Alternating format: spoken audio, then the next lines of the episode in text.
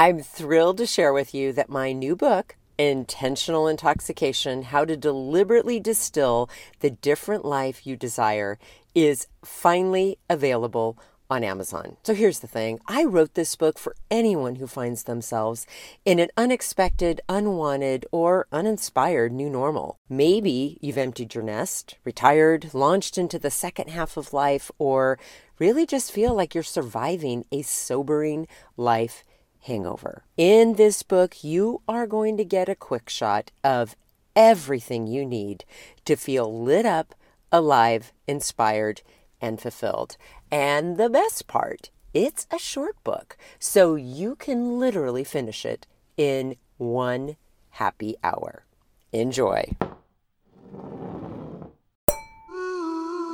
Cheers to you, my brilliant friend, and welcome to the Intentional Intoxication Podcast, where I'll get you smashed on success without the buzzkill of burnout.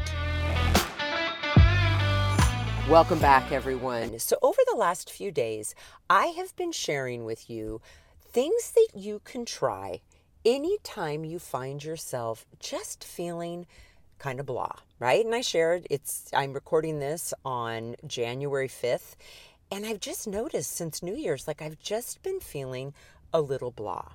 So, we've talked about things like getting in the habit of dumping your thoughts out on a piece of paper, tear it up, throw it away. No one's ever going to see it but you, but get the shit in your brain out on the page so it doesn't it doesn't keep looping through your mind, okay? That's a really good habit.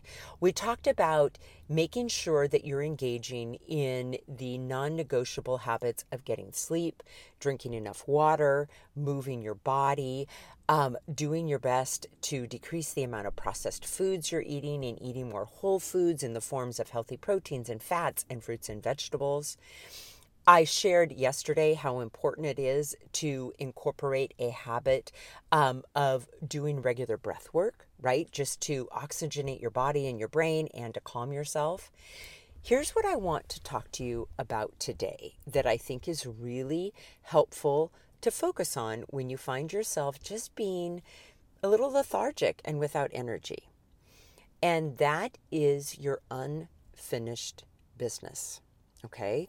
So here's the thing. I, I, I reminded myself this morning that I still haven't set out all of my holiday cards. I I got a really late start this year because of the book launch, and I've probably finished like three fourths of them, but I still have another fourth of those cards left to do, and they're hanging over my head. I have invested time and energy and money into those cards. And I am not going to get my energy back until I finish that. It's unfinished business. So that is something that I've kind of been focusing on. I have a few returns from Christmas that I still need to make. That's unfinished business, which means some of my energy is tied up in those activities and I need to finish them. I have some client notes from sessions that I did right before the holidays, right before things got really crazy that I need to finish up for my clients. And all of those things represent unfinished business.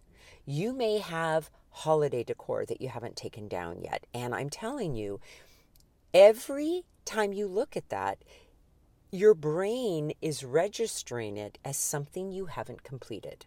So, whether you do it or whether you get somebody else to do it for you, that is unfinished business and that is going to drain your energy. Maybe it's a conversation that you need to have with someone and you haven't had it yet. That represents unfinished business. Maybe it's a doing some of your bills. It might be desk work that's that's piling up. But what I want to bring to your attention is that any time we have unfinished business in our life. And when I say business, I don't just mean actual professional tasks to do, it just is a broad term for things that are left incomplete. It will continue to drain your energy. So here you have a couple of options. You can go back to the task and decide if it is worth finishing at all. And if it isn't, then you make the intentional decision to decide that you are not going to finish it. And that's that's symbolic of taking your energy back.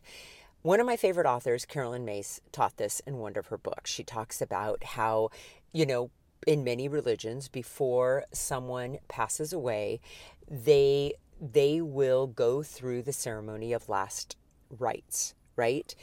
And that is very similar symbolically to unfinished business. You're trying to finish things up so that you can pass into the next phase, whether you believe in heaven or whatever that may be for you. But the same is true for things that we've left undone. So, first and foremost, decide if it's worth you finishing. If it isn't, take it off your to do list, just get it, get it off your plate.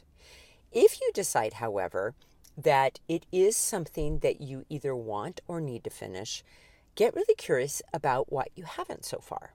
Have you not had the time? Have you been procrastinating because you're trying to do it perfectly? Is there information that you need in order to finish it that you haven't had so far? Be really honest with yourself.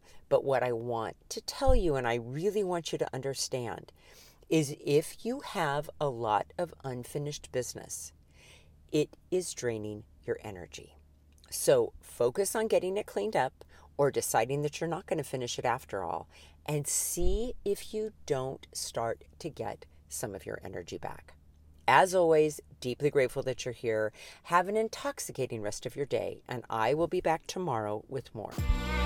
Hey, my friend, if you're thirsty for more than this daily shot and ready to intoxicate the hell out of your personal or professional life, I'd love to invite you to coach one on one with me. It all starts with a complimentary happy hour call head on over to terribradway.com. That's Terri with two R's and an I. Bradway, spelled just the way that it sounds. Once you get there, my friend, click on the Work with Terri button and we'll take it from there. Thanks for listening and have an amazing day.